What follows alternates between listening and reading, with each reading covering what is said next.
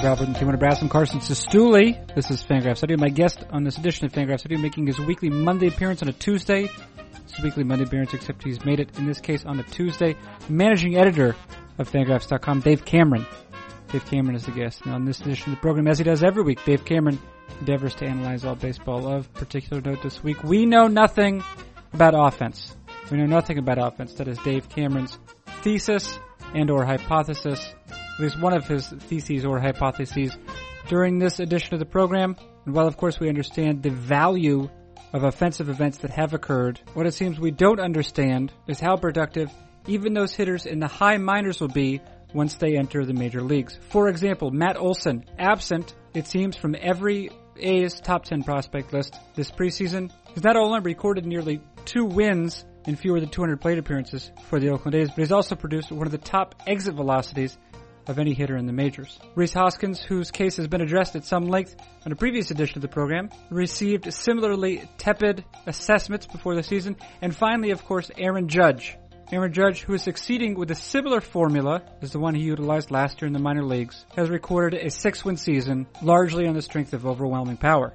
What did the evaluations or the projections of these players miss, and what can we learn from those blind spots?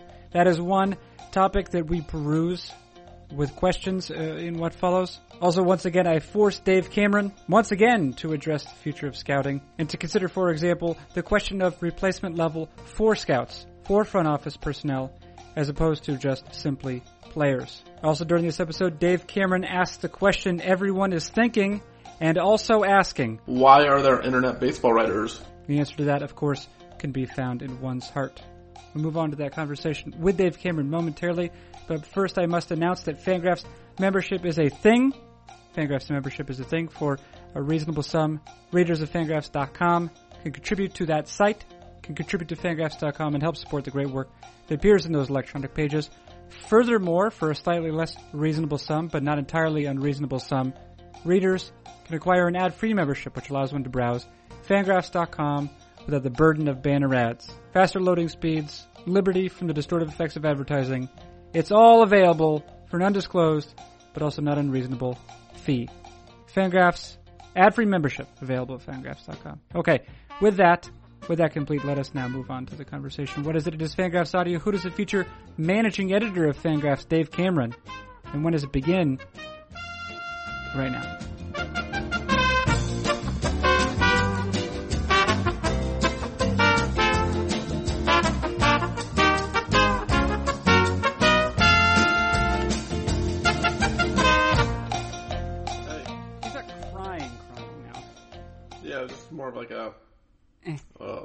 A of a soft whimper. Yeah.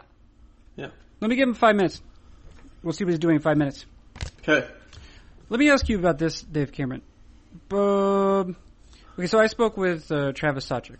Travis Sawchik, Okay. uh, the prolific Travis Sawchik, made his uh, one, one of his fortnightly appearances in the program. How many times did he say fly ball revolution? He didn't. He didn't say fly ball revolution. He didn't say air ball revolution because I was bossing the conversation around. Oh, okay. And He would he would have if you. we addressed a topic which originally, uh, a topic which originally he covered for Fangraphs.com, but which I have systematically uh, compelled every c- contributor to the program, uh, you know, to comment upon, and that is the future of scouting.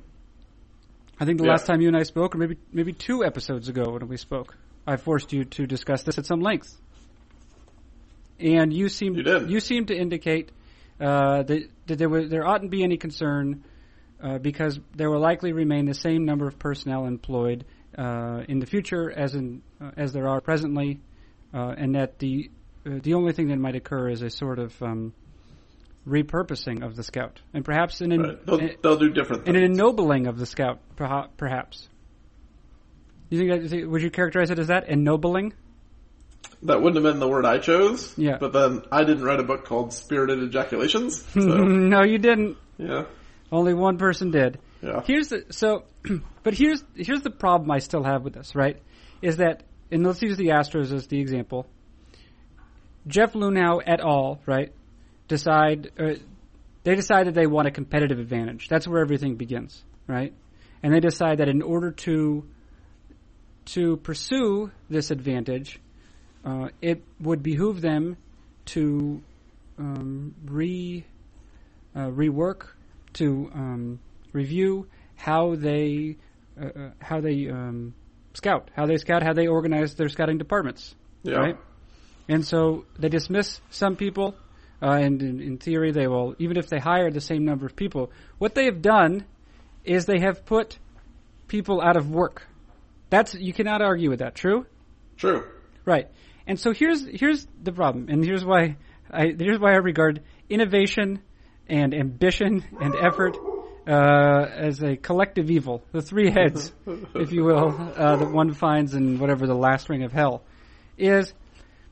A ba- winning a baseball game has no, it has very little in the way of real world implications, right? Uh, certain teams win, certain teams lose, certain teams go to the World Series, others don't. Uh, there's always the same amount of winning going on, however, and also Right, you're, you're arguing that baseball's a zero sum game. I think I'm arguing that. Yeah. Yeah. So here's my question. Here's the thing.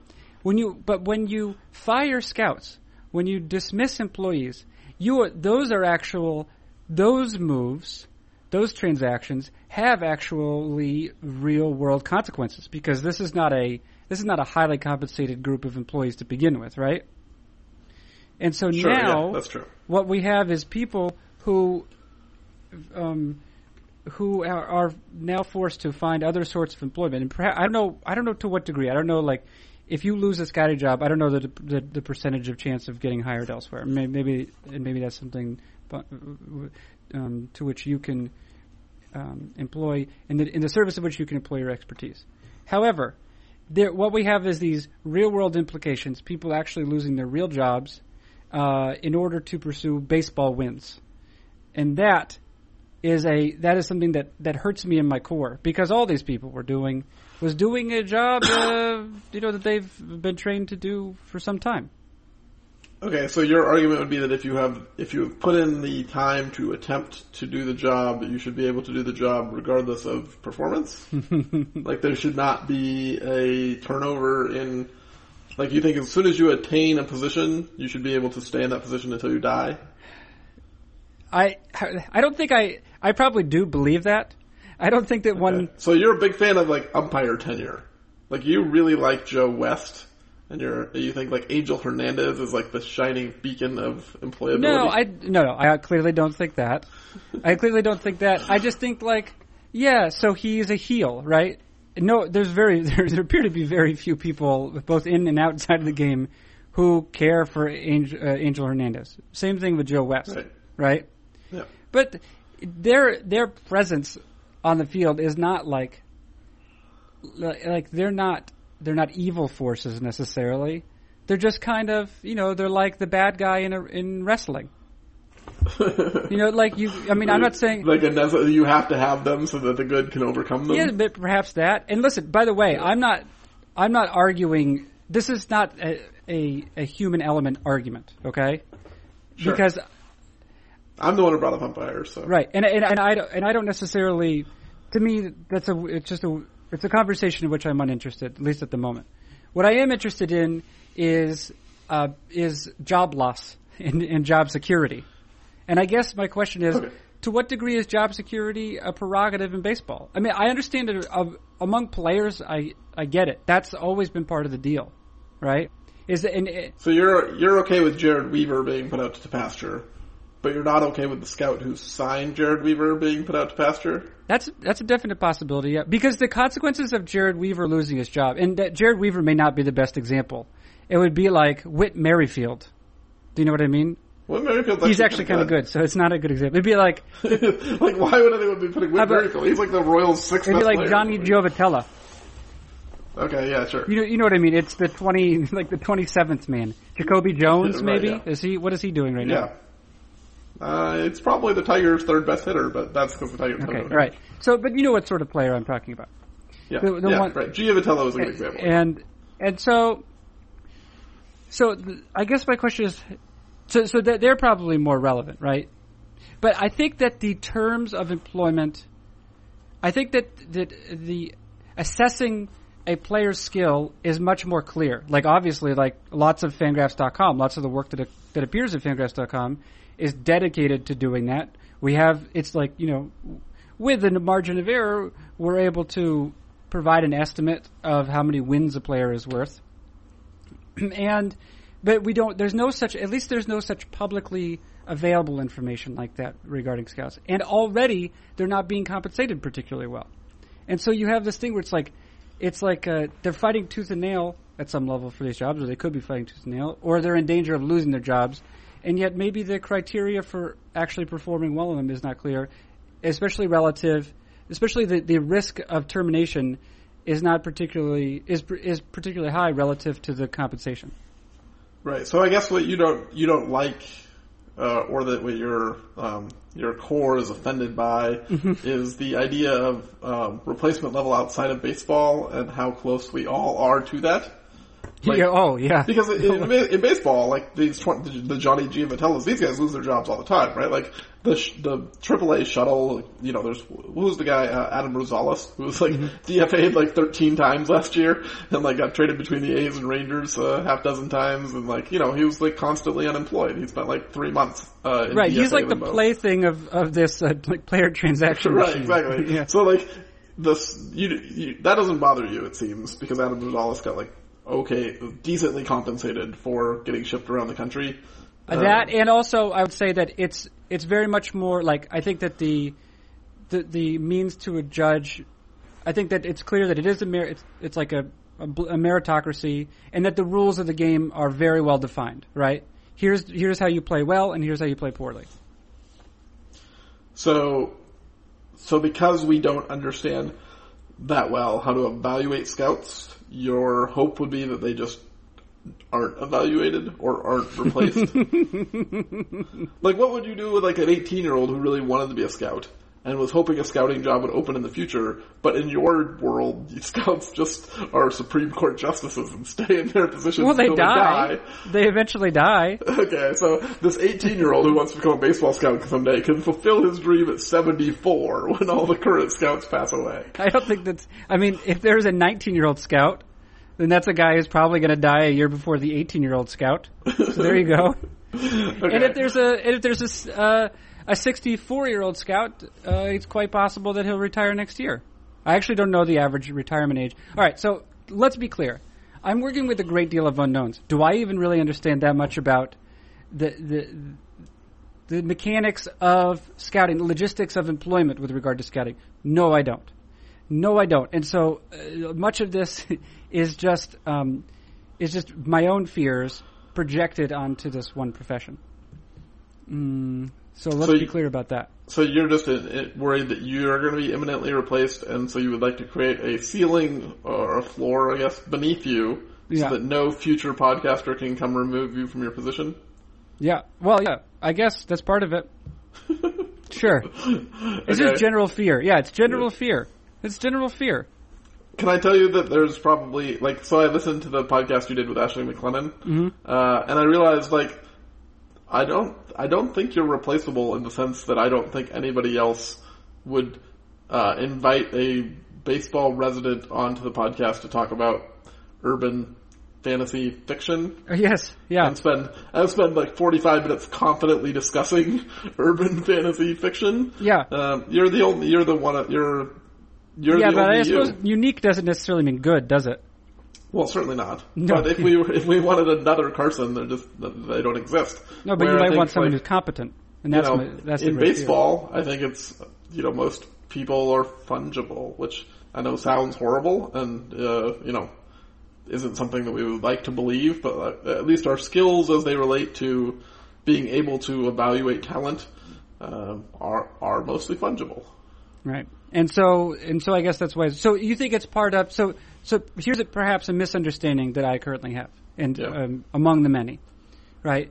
Is I, in in the view that I was suggesting here, I would say Adam Rosales by by agreeing to become a baseball player, right, uh, recognizes that unless he performs in such a way that will make him desirable to you know basically every team in a way, in particular, they would want to retain his services for a guaranteed period of time and pay him something more, you know, something substantively more than the than the league minimum, right? Un- unless Right. those conditions are met, he is going to have to contend with um, the the vagaries of being a, a sort of player on the fringes, Right. and part of that is, you know, probably getting DFA'd and and then getting picked up off waivers, et cetera. Yeah. and so, in my vo- point of view, a player agrees to that, and th- and that's part of it. What I what perhaps I'm, I'm misunderstanding is that maybe that is also a deal in a much less high profile capacity, but that is also the sort of deal with, with with which a you know a prospect or you know a talent evaluator, a, a scout, that's also something that he agrees to. Again, to uh, in a much less uh, uh, high profile capacity. Right. I mean, like, I guess, um, I think this would apply to every job in the world, right? Like, why are there internet baseball writers who, you know, don't make a lot of money? I don't think either of us consider ourselves rich. No. Uh, who write online, uh, primarily are told to go, you know, shove our heads somewhere, uh, re- receive like, you know, some amount of, um, critique from people we don't know, um, fairly regular basis. Um, and this is what we do with our lives. But we choose to do it for, you know, not a dramatic amount of money. Um, because we've weighed that it is better than all our alternative options, right? Like with our skill sets, this is what we can do, uh, in order to, you know, put food on the table and buy a rock and play for our two month old. Mm-hmm. Used Rocket So- Play, twenty dollars on Craigslist, by the way. Yeah, there you go. So you got that twenty dollars from being able to do weird podcasts with Ashley MacLennan. Yeah.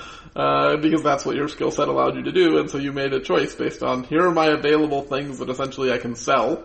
That's essentially what you're doing, right? Is you're selling your time in exchange for money, and so you found someone who would buy some of your time, and uh, you know, I think scouts to a large degree have made the same kind of bargain that Adam Rosales has made. Is like, look, I have to be on the road all the time. I have to be away from my family all the time. You know, there's a lot of downsides to this life. I don't have a lot of job security. I'm probably going to have to change organizations many times if I'm trying to climb the ladder. Uh, I'm going to have to move pretty regularly. Um, you know, these are the downsides of my job.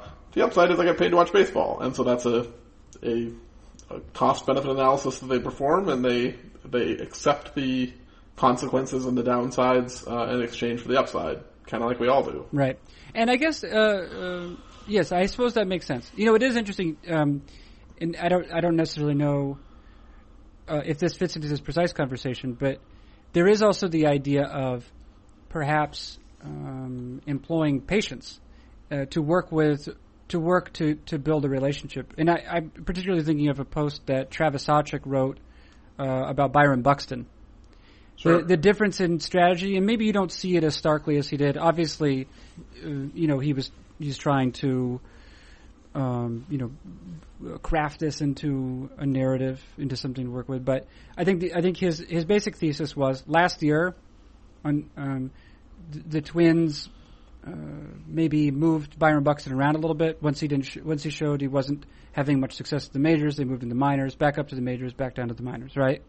yeah. And this year, while uh, Paul Molitor wouldn't go as so far, wouldn't go so far as to say, to, you know, at least to tell Travis Sawchik that he had that he had told Byron Buxton, you know, you, have you have this whole season in the majors, right?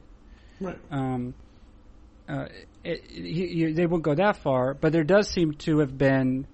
It's possible to to see some sort of perhaps philosophical shift in how to treat Buxton because. Um, you know now because they they stuck with him pr- through pretty lean times this year, He went like what two for fifty to start the year or something. right? And now he's a, he's actually turned into he doesn't really have to hit all that much, does he? Right. His his base running and defense would provide a very high floor. He's he's he's been worth he's worth is he essentially what you what people were hoping Billy Hamilton might be? Yeah. I mean, I think that's the thing is like right now, you know, he's hit really well for the last six weeks or something. I think people are like, oh, Bill, Byron Buxton's turning into, you know, what he was hyped up to be, which isn't true because he was called better than Mike Trout when he was 18, which was insane. Um, but right now he's basically like peak Billy Hamilton.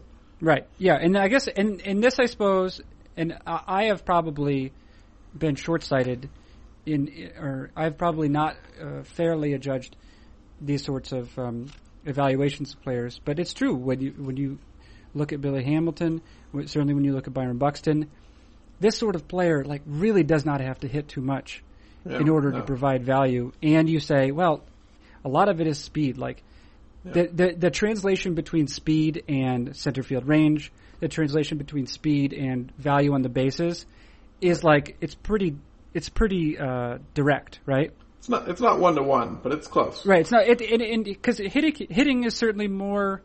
It, uh, it it's less predictable. Like, I, and I'll bring up a player like Travis Jankowski, for example, in the Padres, Yeah. right? Right. Travis Jankowski hardly struck out at all in the minor leagues, Right. and then he showed up in the majors, and he has a twenty-seven percent strikeout rate. Right. And to me, Which, that's like to be fair, that's like just slightly above the league average. that's true. But he was striking out 12, 13 percent of the time in the minors. right. And so there's no translation. You know, if you take your your MLE, right, your what a major league equivalency of minor league stat line, right, and they're pretty dependable over the larger population. yeah. If you have 13% strikeout rate at AAA, I don't know what that is in the major leagues necessarily, but it's not thir- it's not 27%. But it's probably like 17 or 18. Right, it's like seven. Yeah, right. Yeah. And and so so that's like an example. So if you see, I mean, and it's, Travis Jankowski is also relevant here because he's also quite fast, and he Yeah. he's actually put up good base running numbers. He's been worth half a win in uh, in a full season's worth of baseball. And by the way, despite the fact that he's hit almost thirty percent worse than the league average, because of his fielding and because of his base running, he's actually been worth two wins in roughly a full season's worth of play, or roughly a full season's Yeah. of play. Right. You can you can be a decent major league player without hitting a lot. Right, but but the thing is, yeah, you see the speed, and the speed becomes base running and becomes center field defense or outfield defense. Not always. I mean, Rajai Davis exists, right? Like, there's there are exceptions where there's like fast guys who aren't good defensively, but they're pretty rare. Now, here's a question with with regard to Rajai Davis, and maybe like I, I know there have been some slower guys who uh, who obviously have been very good uh, outfield Right. defenders. Like Yeah. I mean, Kevin Kiermaier, I don't think is the very fastest guy. No, not even close. No. I have to think that like I don't know what Aaron Hicks's defensive numbers look like right now. I think his arm rating is off the charts. Yeah, that's true. Yeah, yeah. But he's like he's kind of he's more solidly built. I don't know. I don't know necessarily how fast. I don't know. Jackie Bradley is. I don't know. Right. point. He's not like super super fast. Right, like- he's above average fast, but not. He's not Byron Buxton or Billy Hamilton or something. right, and I think that he's put up pretty good numbers for a Yeah. for center fielder. Right. So, Yeah. um, you know, so those are some examples. Right. So you're right. Now I would be interested to go back and uh, this is less interesting because this is the example of something that one could have prepared before conducting a podcast. Uh, uh, but do you think if you were to go back and you were to look at the at least the publicly available evaluations of Rajai Davis, future major leaguer, do you what do you think that uh, on on average what do you think they would say about his his defense? I bet he was probably projected to be an above average defensive center fielder based on his speed. Right. Okay. I would bet. Yeah. Because he's he's clearly very fast. Right. Yeah, and I think his stolen base record is very strong. Right. Oh yeah, he's one of the best base stealers of all time. Yeah, that's a weird thing. That, Right. that is he's always, like a really unique player in that like I think last year or the year before I wrote a post about how like there's an argument that Rajai Davis is, you know, one of the top five base base runners in baseball history. Mm-hmm. And then like he's a corner outfielder. Like Vince Coleman I guess was this way too. Like Vince Coleman was a you know prolific base stealer who couldn't play center field. Um it was just it's a bizarre combination of skills. And you know, who, so in a, in a different way, uh, I remember looking this up. Uh, th- there's a there's a guy like Dexter Fowler Right. who is a miserable base stealer. Right. I don't know if he's Mhm. improved like the last year or two, no, I don't think he's very good. but for much of his career, he's been quite bad. But he's also he's routinely, or at least was when I you know when I was looking this up a year or two ago, routinely he's been one of the best base runners, like non-stolen base base runners. right. Yeah. He's instinctive but not like apparently gets bad jumps or something. Right, yeah. And so over the course of his career, he's been worth like 30 runs above average, right? Right, because he is fast and he can go first to third and second to home, and you know on those plays where he you know apparently can read the ball off the bat much better than he can read the ball out of the pitcher's hand. He adds plenty of value because he's a fast runner, like you would expect. But then he tries to steal second base and he's awful. Right, and then you, there's also the question of his fielding because in some cases he's put up quite poor fielding numbers, but in other times, Mostly, yeah. Yeah. A couple, a couple of years he's been okay, but he's mostly been pretty terrible. right, yeah. But it it is Fowler, Fowler's interesting because I think when he was in Colorado, he was kind of one of the examples of like how UZR is broken and like how that was a park effect that the park was getting wrong and like very clearly like um, I, I've gotten in several conversations, I don't know, five years ago or something like that, where people will use Fowler as an example. Like, if you just watched him play, it would be very obvious that he's actually a good defensive center fielder, and this number is useless. And then he went to Houston, and his numbers were terrible. He went to Chicago, his numbers got better, but they still weren't good. Now he's gone to St. Louis, his numbers are terrible. Like, we're on now four parks where Dexter Fowler has been a bad defensive center fielder. Um, it turns out maybe UZR was right all along. Yeah. Yeah, that's interesting. And then, and then, sorry, this is all just a, uh, a stream of consciousness, but I don't think they're uninteresting points.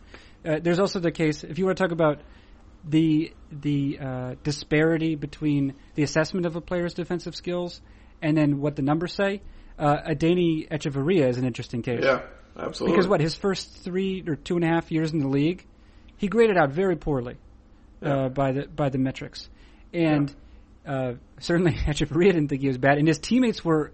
I, I forget who was it. One of our one of our writers uh, had done a piece on him. Maybe maybe it was Jeff Sullivan who looked at I it think it was Jeff. Jeff did it. and yeah. he sort of uh, he was able to aggregate various comments that uh, yeah. players had made about the metrics, and they were all Yeah. essentially like these are. Yeah. Hechavarria's great. Yeah, everybody thought Hechavarria was like the best defensive shortstop in baseball. I think he got like Gold Glove votes every year. He might have won one. I mean, like he was considered an elite defensive shortstop while running like negative twenty. Right, and guess DRS what's happened? Uh, guess what's happened over the last three years? Uh, he's changed. Yeah, well, well, either I don't know. He's changed the number. Okay. Well, the positioning changed. Something changed. Certainly, the assessments of his defense have changed, and he's been he was markedly above average for a shortstop, Yeah. which is saying something. Right. That's he was worth like 20 runs overall uh, in Yeah. 2015. He's worth a win and a half last year, roughly, and he's on his way to being worth a win defensively this year. I mean, uh, so I would say that Hechavarria is kind of the defensive version of Eric Hosmer, right? Like, um, scouts have lo- for a long time looked at Eric Hosmer been like, the swing is beautiful. Uh, there's a lot of just natural ability here. He drives the ball really well to all fields. He's not a pull pull only left-handed hitter. You know, he can hit righties. He can hit lefties. Like, the, he's a good defensive first baseman. This guy's a two hundred billion dollar free agent, and then you like look at his actual production. You're like, this guy's a league average hitter. He hits way too many ground balls. He hits into a lot of double plays. He barely hits home runs. Like, on the production side, Eric Hosmer's not very good. This year, Eric Hosmer has, has played very well after a really terrible start. He's been really great in the second half, and Eric Hosmer, you know, potentially could be turning into what scouts have thought he was for six years. And Hechavarria, I think, kind of the same thing. If you grade out his tools, his defensive skills, like this guy could be a great defensive shortstop. He wasn't mm-hmm. For a while, probably because of positioning. Um, but the, there's a a pretty stark contrast with some of these guys between physical abilities and performance, and it depends on kind of how you're grading them. Players almost always grade on physical skills. Like, like that, this guy, you know, throws 102, he's awesome. And it's like, well, you know, he's not actually awesome. like, he might throw 102, but he's not very good. Right, but you, you, now you mentioned this uh, when we last spoke, is that um, the thing with a, the thing with physical tools, and I'm interested if you think it translates to to position players, but for but for pitchers, th- that essentially what that velocity guarantees is an, is a margin of error, right? Right, yeah. Now it's a, it's a margin of error in a couple ways. When that guy's actually pitching, he can groove a pitch, like uh, Jeff Sullivan wrote yesterday about Jeff Hader, right? Or uh, Josh Hader. Yeah. Right. And Hader doesn't really seem to have to locate that fast. He, I mean, he was th- he threw some nice uh, like uh, fastballs at the top of the zone to, to Daniel Murphy, right. but he doesn't really seem to have to worry about location all that much. Yeah, he's kind of Matt Thornton. Like, uh, Right. I think the famous story is when Matt Thornton got to Chicago and Don Cooper was like, uh, just throw the ball down the middle because you don't have good enough command. It won't actually go down the middle. It'll probably hit the corner. Right. And so Matt Thornton just started throwing the ball down the middle on every pitch and got really good. Right. And so and so right. So that it, it allows margin for error where that's concerned, and then there's also the other margin for error, which is, um, you know, you can survive off this fastball until you learn how to throw other pitches. Right. Yeah. So so there's that, I guess, and that's how the physical tools translate. Uh, what do they got? Players distributed. Rajai Davis. So can I ask you a question? Yeah. All right. Since we're talking about kind of like the vagaries of scouting and physical tools and performance. Yeah. So in the last, you know, yesterday I wrote about Matt Olson, um, and you know I think a couple weeks ago I wrote, wrote about Rhys Hoskins and uh, um, anyway, there's been a few like you know uh, we've talked about Yoan Moncada a little bit, and like it feels to me, and I don't know if you can um, if, if you've noticed this, considering you've had a baby and haven't probably paid attention to baseball as much this year, uh, even for you, Mm-hmm. like it's probably relatively less. Cistulli baseball interaction. Um, it feels to me like this year has been um, a uh, a year where the guys who were considered to not be great prospects have significantly overperformed, uh, especially relative to the guys who were rated as like the best of the best, right? So like, I think, you know, this would have sounded ridiculous six months ago. I think there's an open question of like whether you would have, rather have Rhys Hoskins or Yoan Moncada in your organization. Yoan Moncada a year ago was considered, you know, the top prospect in baseball. Rhys Hoskins didn't crack the top hundred, I think, of any list. Mm-hmm. Right. and now, today, like, I don't know that it's clear that you want Yoan Moncada over Rhys Hoskins. Yeah, and of course, and I think to be fair, right, Moncada has always been, he's always had a little bit more risk than you would associate. Absolutely. I mean, he was a high risk number one overall prospect, but like, it wasn't something that people would consider a serious question if asked six months ago. And like, when I was reading the Matt Olson post yesterday, you know, uh, like, you know, certainly no disrespect to Eric, who does a great job with our list, but like, Matt Olson was ranked the 19th best prospect in the A's system before the season began. Right now, like, Matt Olson, like, when I was writing the post yesterday, I was like, this is what Kyle Schwarber was supposed to be. Like, I don't know that you would take Kyle Schwarber over Matt Olson right now. In terms of like, if you look at their skill sets, Matt Olson hits the ball harder, he hits the ball more often, he might actually be a better defensive outfielder, he's definitely got a stronger arm, um, you know, so there's probably a little bit more defensive value, like they're basically the same age, you know, they have the same basic skill set, except Olson hits the ball harder, and, you know, potentially makes more contact.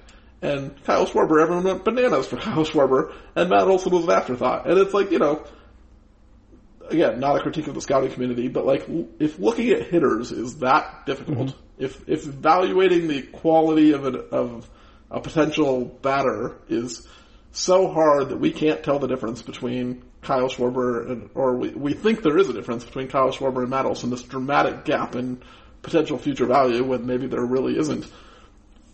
Why do we care? Not that why do we care, but like, should we be significantly downgrading the assessments of future offensive value if there's such a huge unknown here? Yeah, well, uh, Like maybe we should all like this kind of goes back to like the just draft Byron Buxton because at least you know he's fast, right? Like that, you're pretty sure you're right about that. No one really knows if anyone's going to hit. well, but you, but there, there is one clue in there, right? And and so uh, someone with uh, Matt Olson's profile is typically, to my mind, a bit of a risk in the sense that it, you know, it's de- he's depending so much on contact, and if the contact goes away, right, then you don't necessarily know. And he, and it's not like he hit, he hasn't the numbers he's he's recorded in the majors are the best numbers he's ever recorded as a as a professional, right? Right, yeah. I mean, he's not going to keep hitting like this. Like, you know, and it, it, in the post yesterday, I wasn't trying to suggest like Matt Olson is now the best young first baseman in baseball. Right. But I do think, like, you know, if you look at, so what Kyle Schwarber was kind of hyped up to be, and what Matt Olson was considered to be, and then you look at their actual skills, how different Well, and and uh, Schwarber's teammate Jorge Soler, right? Um, I think he Sure. was uh, Former well, teammate, I right, former teammate. I mean, he at, at at certain points he was he I think he was highly thought of, um, and he Yeah, he was certainly highly thought of, or you know sufficiently uh, um, desired to to get the team. That was part of the Wade Davis trade, wasn't it? Uh, he was the only thing in the Wade Davis trade. Yeah, so if you one. so I mean, do you think it, do you think a, a year ago? Do you think when the the Cubs conducted that trade for Wade Davis, do you think that the A's could have traded uh, Matt Olson to the Cubs, um, or I mean to the to the Royals in exchange for Wade Davis? Well, I think Olson was significantly less thought of than Soler. I would have, I would think that the Royals probably would have laughed at the A's and said, "Get out of here with that." Now, but here's the thing about Olson, and you you brought this up, is that he is recording uh, some of the highest exit velocities in the league, right? Right? How Yeah. how long? This is a bit of an idle question, I think. Um, I mean, perhaps there's some. Uh, the A's have some proprietary information to this effect, and all the parks, perhaps in which um, you know Olson has played over the years, at least the recent years. How long has he been hitting the ball this hard? Do you suppose? Yeah, I mean, so the A's certainly have uh, HITf/x data from the minor leagues to know whether this is new or not. Uh, we don't have that publicly available, but the A's absolutely know that. Um, I think Eric mentioned, you know, this is a guy with plus power in his write-up. I wouldn't I would be surprised if he wasn't hitting the ball harder than average. Like, um, you know, like his whole game is essentially hitting the ball hard, right? Like as a large first baseman, like if he wasn't hitting the ball hard and he, you know, that he probably wouldn't have ever gotten to the big leagues. So I would assume, based on his kind of profile and the fact that he's in the major leagues at 23, he probably does hit the ball harder than average. It would be weird if he didn't. Yeah, harder than average is one thing, but the the players, um, he's what? He's in the top ten. I mean, the players who, who he's right behind Giancarlo Stanton. Seventh, he's like seventh overall. In right, the players around him. I mean, it's it's Judge, Gallo, Cruz, Sano, Davis, Stanton, all, and then Goldschmidt is after him. Uh, these are this, yeah. uh, these or are the best major top, league yeah. players. Uh, well, no, no, sorry. I mean, not no, no. not overall. I mean, Chris Davis is like no, not overall player, but yeah, they're these are very strong right. big leaguers, and they're all capable of providing some sort of offensive value. But I guess Judge could play to this too. And like, I actually I had like a paragraph typed out, kind of comparing Matt Olson and Aaron Judge, and then I ended up deleting it because I didn't want to distract from the piece and think that I was like calling Matt Olson Aaron Judge 2.0. But like, I think we talked about this on the podcast. Like, Aaron Judge, right, is like the Aroldis Chapman of exit velocity and and he got seven, 65 and 70 grades in his future power as a prospect, and he like ran less than 200 ISOs in the minor leagues. Like, uh, Aaron Judge has more power than anyone we've ever seen, Giancarlo Stanton included. None of us who are watching baseball right now have ever seen a guy hit a ball as hard as Aaron Judge. And six months ago, he almost didn't make the team. And there was like questions over whether he could hit in the big leagues, and now he's one of the best hitters in baseball. and it's like, if we can't look at a basically a finished product, right? Like he was this in spring training. He destroyed the Grapefruit League.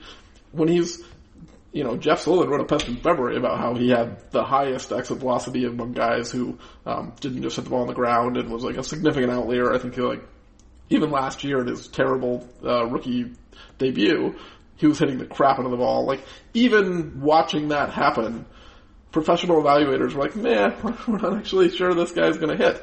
Like if we can see finished products effectively, not that Judge hasn't made any improvements, but guys who already had this skill set of hitting the bejesus right. out of the baseball, um, and we can't say like that's 80 power. Like if we can't identify that by watching it, like why are we putting so much confidence in our ability of offensive evaluation? I don't know. I mean, I suppose it's a question like to, to some degree. You know, it seems as though it has mattered previously. Uh, the, the question of contact has mattered, right? Um, and maybe it's just because teams wouldn't play a guy if he was going to strike out, you know, over 35% of the time. Maybe I mean, but Russell Branyan got to the big leagues. Like, no one questioned Russell Branyan's power, right? Like, he was the guy that struck out 40% of the time back when the league average strikeout rate was like 14%. Uh-huh. So he was striking out like 300% as much as the league average. And he had a big league career for like seven or eight years. Now, Branyan didn't, didn't get, he rarely had a full-time role Right. He only, yeah, I think the Mariners uh, in the Jack Zduriencik DHs for everyone era were the only team who were like, let's play this guy every day. All right. And he actually, I think he had a decent season. Yeah, actually it was pretty good. Yeah. But he, and I don't, I, you know, so he didn't really have, I think there was always some skepticism about him. You're right. Right. Because he struck out what, but like his relative strikeout rate in today's game would be like a sixty percent strikeout yeah, rate. He, yeah, it's true because he yeah he struck out um, literally a third of the time as a major leaguer. Yeah, right. And that was again that was I mean, every era is a different era relative to this one. Yeah. Oh. But I mean, you could also like throw Joey Gallo in there a little bit, who we mentioned is like right up there in the exit block. Like Joey Gallo is making contact on like 59% of his swings as a big leaguer, which is absolutely unheard of. Mm-hmm. It's the lowest contact rate we've ever seen from anybody. Like that's not a pitcher. Uh, but Joey Gallo was like a 120 WRC plus because he hits the bejesus out of the ball like Aaron Judge. Not quite to the same extent, but like, uh, and everyone knew early on that Joey Gallo had 80 power. So like, like, I'm not trying to suggest that like, no one can look at anyone and discern any kind of offensive ability. Obviously, if you look at kind of like the history of draft choices, uh, even just limiting for position players, like the very best guys go at the top of the draft. Um, and you could, you, even if you took out defensive value, you'd still find the same thing. Like scouts can tell the difference between Ben Revere and Alex Rodriguez, right? Like it's not like we know nothing. But I, I guess in looking at like, you know, Rhys Hoskins and guys like Matt Olson, and there's so many guys like that right now. Jose Ramirez and Jose Altuve are the one, two in the American League MVP probably. I mean, Trout should be in there, but he's probably going to get ignored. But anyway, like guys like that who are, you know, not prospects or fringy prospects and are now offensive monsters. Like there's just so many of these guys that I just have been have been wondering where we get our confidence and our ability to not just us, like as um, the, like not just the scouting community and like it's not the stats that this figured out. Like anyone watching baseball, like any observer of the game, why we're confident in our ability to be like, this is this guy's offensive ceiling. We don't know anything. Everyone's offensive ceiling is like best player ever. well, and right, you're perhaps it's even more striking in you know for a player like you know you mentioned Jose Ramirez. Um, I think uh, I mean Rhys Hoskins to some degree is an example, but but he was a big guy who was hitting the ball hard already. But Jose right. Ramirez or I mean Lindor this year, you, you know yeah. the fact that uh, uh, Sawchik just wrote a piece about him today. Like he doesn't even is actually like his launch his average launch angle is increased, but he doesn't actually say that he's made any attempts to do that. Right. Um, um, perhaps just an example of, or you know, it's just, it's just a, a product of swinging at pitches that are more hittable. That, that's he he attributed to pitch selection essentially. Um, yeah, I mean it could be that more pitchers are pitching him up, and and he just happens to be hitting balls higher in the zone, right.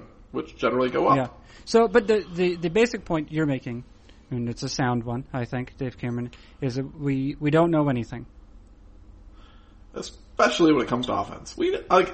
I think we actually like. Um, we, despite people's um, skepticism of defensive metrics and how like the idea that was like figuring out defense was going to be the next big frontier in baseball, we know more about baseball defense than we do about offense. Like you can pretty quickly figure out like Kyle Schwarber's bad defense and um, you know Francisco Lindor is good at defense. Like these are these are evaluations that didn't take long that are pretty obvious on their on their face and turn out to be true.